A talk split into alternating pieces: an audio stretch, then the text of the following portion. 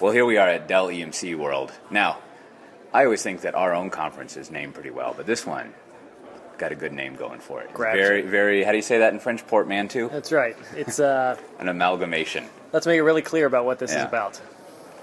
And we have graciously been given a press room. We're like in the big leagues now. I know. We got a whole little room that's got a big TV in it. Do you spend a lot of time in rooms like this? Uh, not if I have a choice, but I mean these sort of pop-up conference rooms really. Uh, I don't I feel like I'm in prison. That's good. exact. So, so this is like the last day. We've been here uh, uh, three days now. I think yesterday was our busiest day. What, what did we had? A, we had a presentation. We were on a live thing with the guy with red shoes. Mm-hmm. Right. He had two red shoes, not just one. So that checks out. Right. And uh, I think I think I was on the cube. That was fun. I Mm-hmm. don't know. What, what do you think of this thing? We spent a lot of time uh, discussing since we were going to be presenting, like who's going to be in the room. Do you think? Do you think we we uh, had a good characterization of it? I think we nailed it in terms Yeah. of uh, who actually attends this conference. And again, it's bigger than I thought. It's my first Dell EMC World. I guess it's the first one, period, since there never was a Dell EMC World before. But um, I think like 8,000 people Yeah. at this bad boy. in our session. Yeah, in our No. session alone was like 79, 950. But uh, no, I mean, we, you know, look, it's a more business oriented crowd. This is not where hackers and developers are spending their days. I think it's a little more ops focused, more Yeah. sport coat focused. But you know, at the same time, we we had a nice crowd in our own group, and you know, it seems like folks are definitely hungry for what we're doing. As there were lots of uh, unconscious head nods. As Yeah, yeah. Delivering talks about transformation. Yeah, I mean, when we gave the standard like uh, how to do software better, and you get, had a had a great demo of a, a config server and uh, just uh, getting it up and running in PCF or Pivotal Cloud Foundry, as people like to say.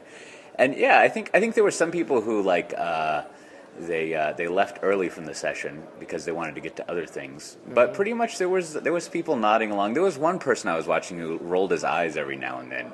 But I I think I think he was a good barometer of like this is the uh, this is the uh, the marketing nonsense that you know everyone says that needs to be backed up. So that's that's comforting at least. Yeah, and that was a pivotal person. No, I'm just kidding. It was a, no, but for the most part, as you drop some of your uh, standard lines about you know the need for well, first of all, are you able to deliver every week? And Right. you know, everyone's eyes drop because no one wants to make eye contact with you when you ask that question because no one in that room, particularly in most rooms, is able to say that their software is set up and their delivery process is set up to ship weekly, and you're telling people they need to be able to, and then you say, "Are you?" and it's like, sigh, like no, I'm Yeah, yeah. So I mean, I think and, and I think that's good for these rooms. To you know, we even heard before we went on the uh, the interview with the red shoes guy that he said, "Hey, can you guys be a little more, uh, I don't know, realistic about some of the concerns? Because sometimes these chats are very much like, hey, everything's awesome, microservices, DevOps, cloud, everybody's doing it, you know, jump up in the air."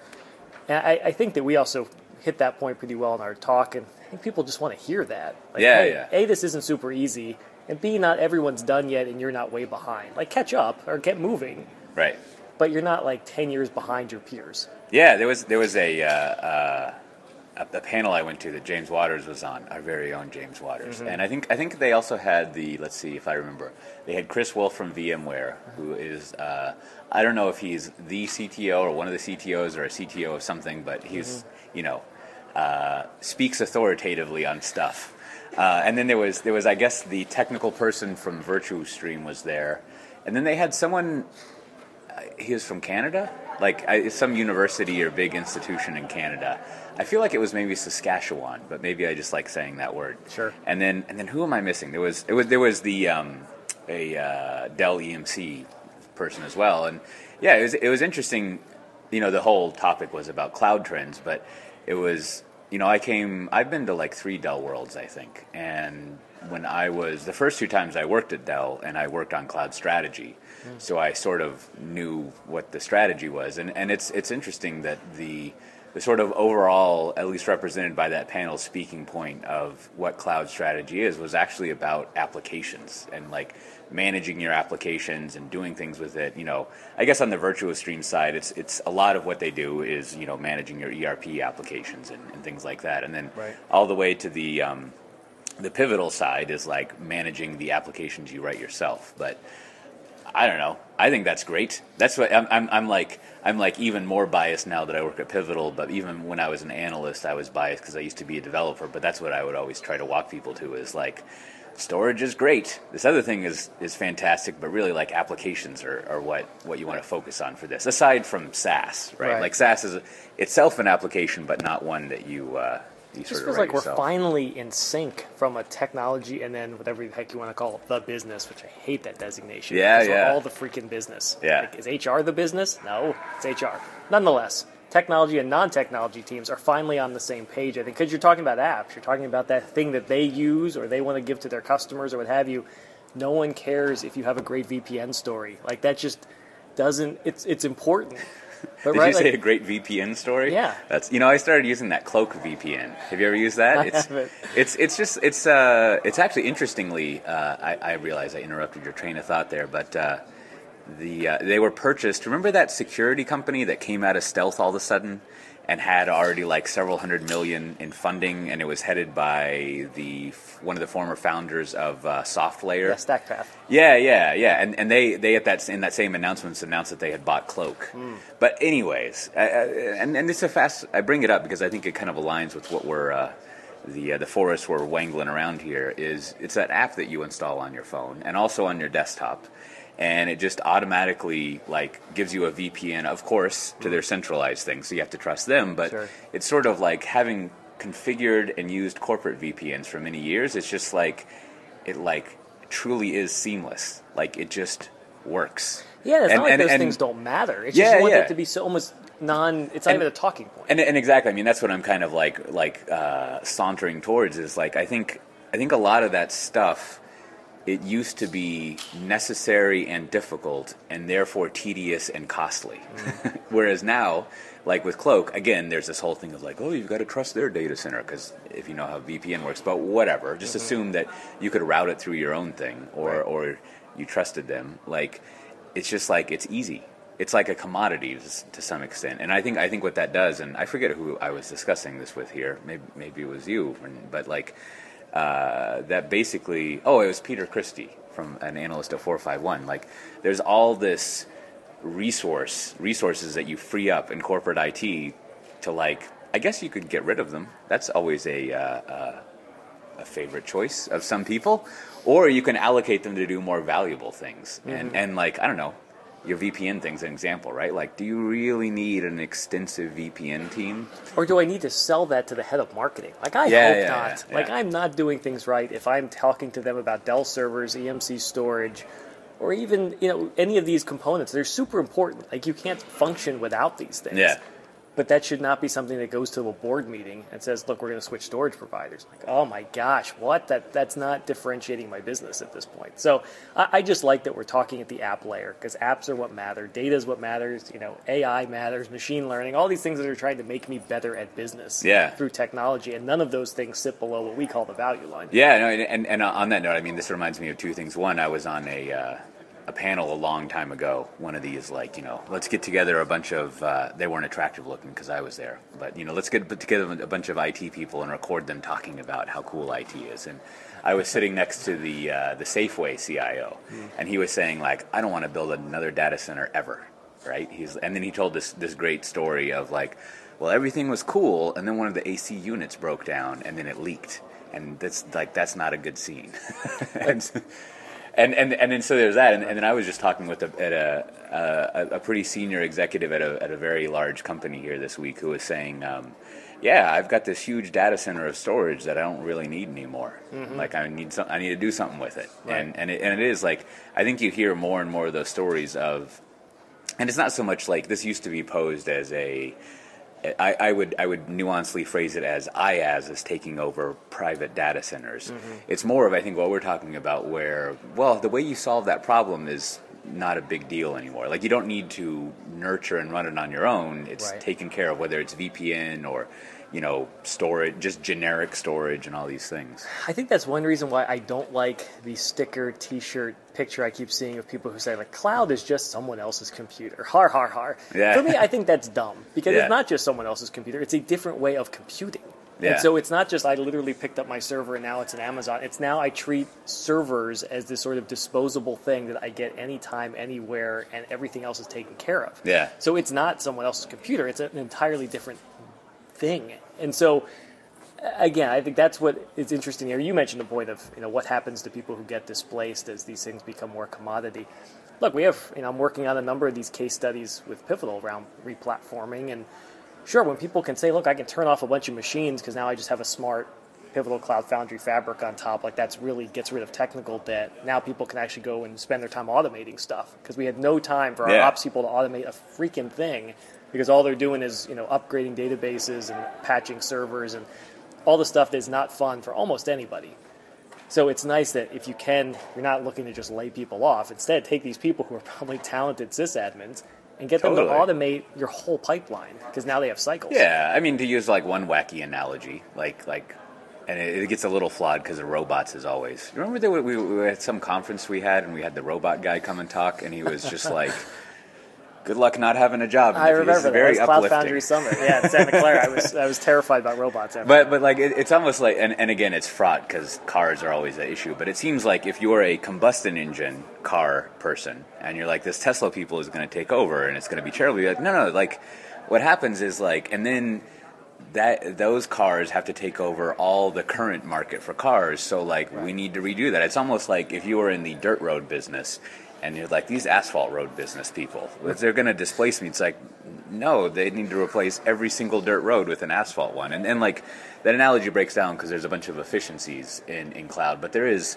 I mean, to your point, I mean, making it very pivotal centric, as I always like to joke. Like, if you look at the uh, if you look at the trajectory of customers that we have, and then the work that will be required to basically move all of their their own software to running on our platform and to modernize it, it's sort of like, if anything, we at Pivotal are going to need a lot of people. So you should call us up. We need Right. really we need experienced ops people who know how to do all of that stuff. And I think you know, not conversely, but additionally, all those companies who want to move their stuff over, like they're going to need operations people who help out with all of that. So it is it is like the classic thing of like, well, you're going to have to do some new things, but yeah, but the value is going to be there. I mean, we just yeah, the domain knowledge I Right. think is the same. It's like there's still networking, there's still compute, there's still storage, there's still this like how all that stuff fits together is different. There's just different stuff you have to type. And you may be coalescing around an actual business function versus like, hey, I just run Right. ops. Like, hey, maybe now I run my service, and now I run a service that you know just looked at a case study last night where one of our customers is could change a, a five million line monolith that's responsible for a billion dollars a year of revenue to the company, and they're going to replatform all that to PCF.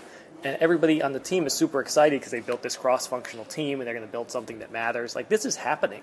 Right. I think that's what's exciting is they're not trying to figure out how to build a new platform, and that's what comes up in these conferences too. Is hey, we just got Kubernetes on Photon, like that. That's cool. At some point, it's still about am I building platforms or am I getting to work adding value?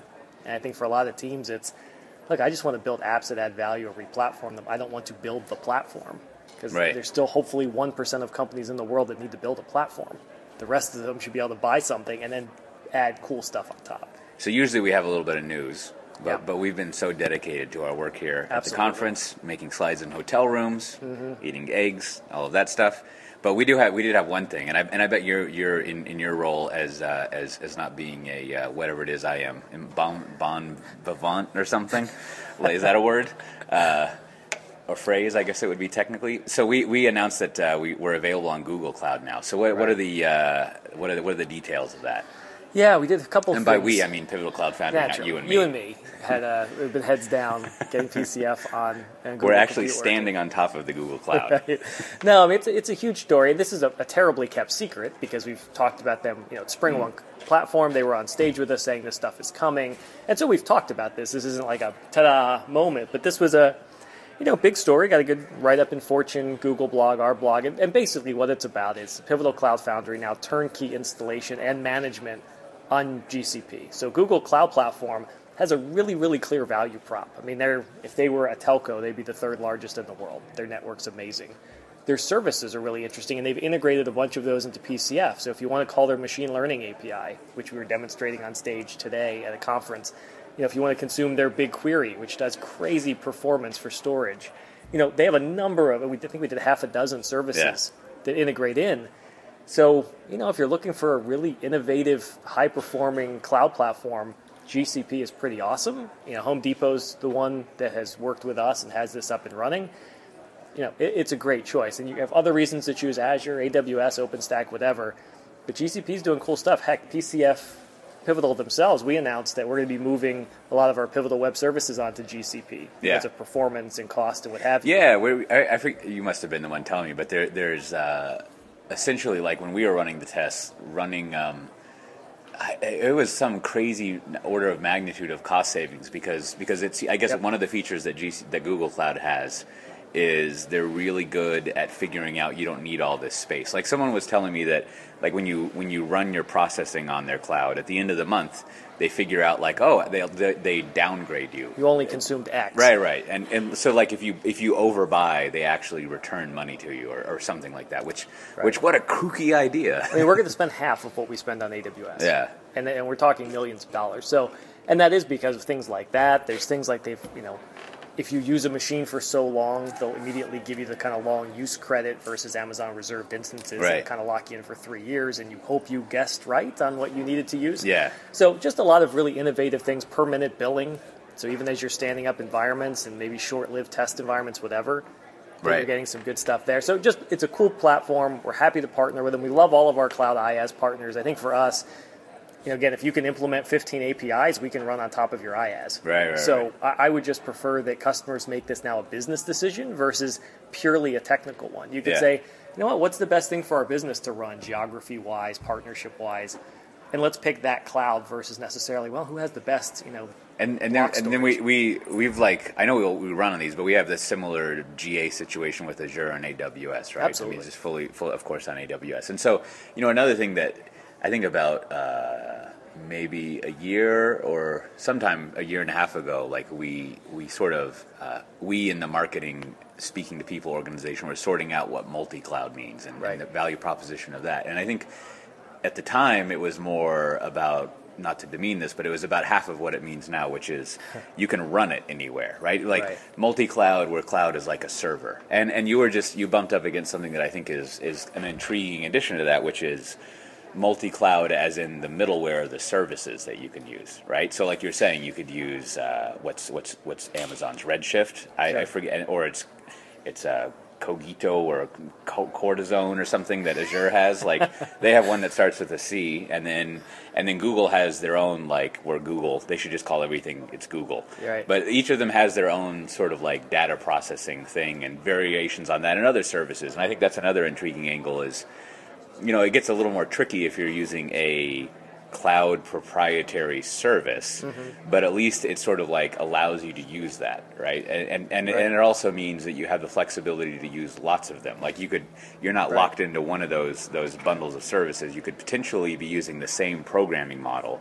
This is kind of like the Java and the Right. .NET dream, like the same programming model on different. The analogies break down, but on different clouds that therefore get you different types of middleware. That No, you but then even I mean I can use the GCP service broker while running this on vSphere on premises. Like nothing means I have to be running in GCP. Mm. Now, Right, if right, I'm doing true. a crazy data intensive latency service, I would be dumb to do that. But calling a machine learning API that maybe it's okay if it has 100 milliseconds of latency to reach out to Google. Yeah. Maybe that's cool because that's an awesome service. So even then, I could be running the best services in every place, but using the same platform. I think that gets to a really cool multi-cloud vision. Plus, this week we announced and we shipped Spring Cloud Services Eureka that does cross-site service registry integration. So Oh, what that right, means right. is service registry sitting on-prem, service registry sitting in Azure, Google Compute. Those two will talk to each other so that wherever I am, my services can say, "Where's my service that does X?" and it will give me a copy of it. Yeah. Like, that's really cool. That's multi-cloud software. I mean, Yeah, we're, the- we're, we're going to need to get a SOA Rosetta Stone at some point, so that when, when we go talk with people, we can be like, "This is like this," right? Because I mean, it's, it's you know, it's very similar.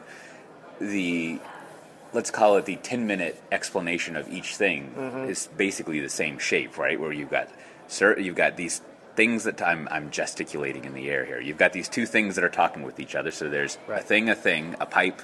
And in order to do that, they need a registry to look up each other and to do this, and then you've got to moderate that. I mean, it's all sort of distributed computing, and and it, Right. I, I can see that over the, the next. I mean, I'm sure it happens now, but over the next year or so, like having that Rosetta Stone will be. Uh, It's gonna be huge. I, mean, I don't know if you still get a real phone book anymore. Do you get one at home? You know, I think someone sends one to me, and I just put it straight in the recycling. Yeah, you just bin. have a sign on recycle bin, put phone Yeah, books here. That's right. But I mean, that's I mean that's what a service registry is. Is phone books. So, I mean, the idea almost would be. I almost wish, if for some reason I wanted to call a florist in Seattle while I'm here in Austin, is if everyone got a copy of the same phone book. Now, logistically, that makes no sense. But the idea is like you know, with a service registry like this is I want to know where my services are. I don't care where my application is sitting. Mm. And that sort of model, as we do more of these cross cloud integration services, again, for me, that's exciting multi cloud, not fake hybrid cloud single pane of glass stuff. yeah. I think this is about focusing again on the apps and making sure that they run awesome wherever they are. Yeah, yeah. All right. So, so last topic before we wrap up. Yeah. Like, so I have, I have been like waiting as I- as I gallivant around for someone to ask me like what the big grand vision of like Dell and EMC and Pivotal is, and no one's actually asked Right. me, which is exciting. So, Yes. So now I will. Uh, I, I'm asking myself and you, and, and like I, I, I have to admit, I haven't watched all of the keynotes and stuff in detail like I usually do, like a responsible little boy. Right. But uh, yeah, you know, I, I, I, I was debriefed in a, in a kind of ironic turn, I guess, by some analyst, uh, friends of mine, who were talking about it. And I, and I think to they, of course, put it in their cynical analyst way because that's what you do. But to like make it in a more uh, less cynical way, like it seems like. Uh, Essentially, I mean, we're basically part of one of the biggest behemoths in the tech world now, and I think I think the, the the play there is like as as you know, a lot of these things we're talking about causes consolidation of things that were previously uh, not as efficient as they are now. Right.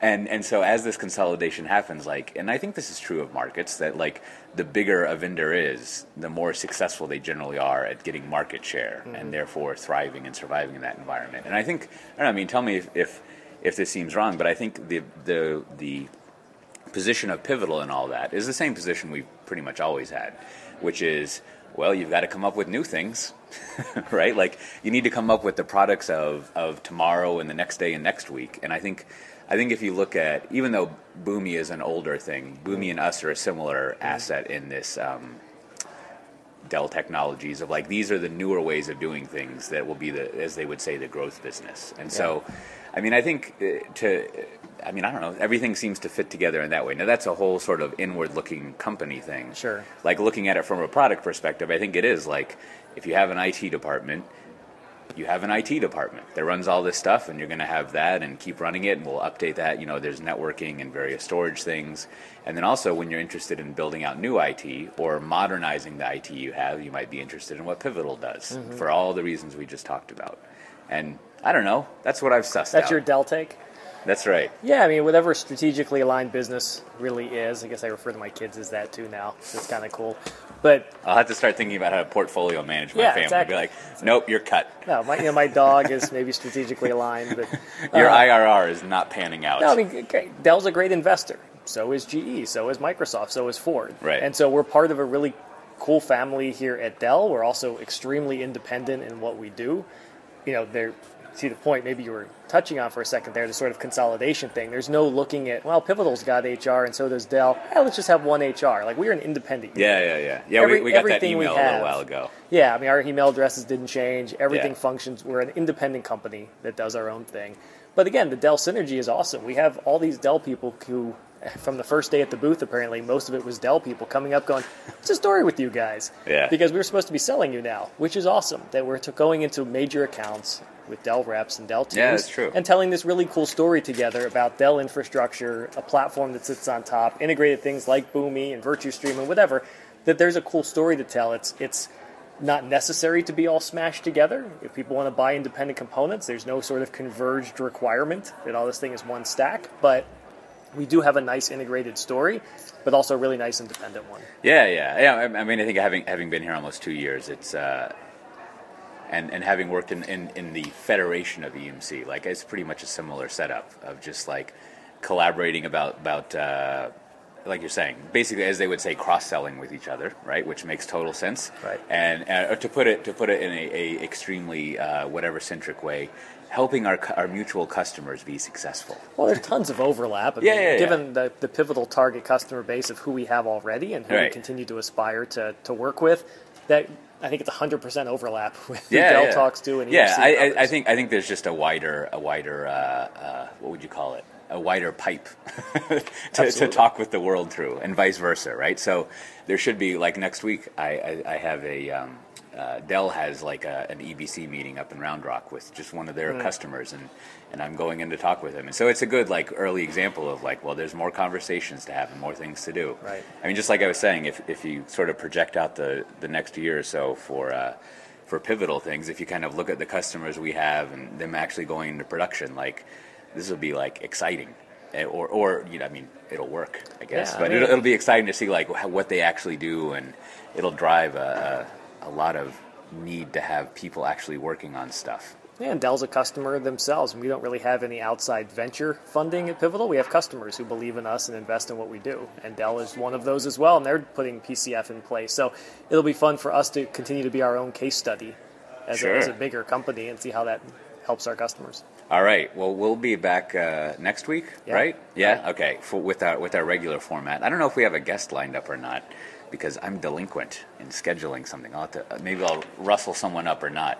But as always, this has been Pivotal Conversations, where you can find us at. Uh, Let's see, what is it? Pivotal.io slash podcast. Right. If you really are feeling sprightly, I think you can go to pivotal.io slash pivotal hyphen conversations. But, you know, do whatever you like. And of course, leaving reviews on iTunes. If you Yeah. do leave a review in the next week, Cote will actually send you an autographed copy of his ebook.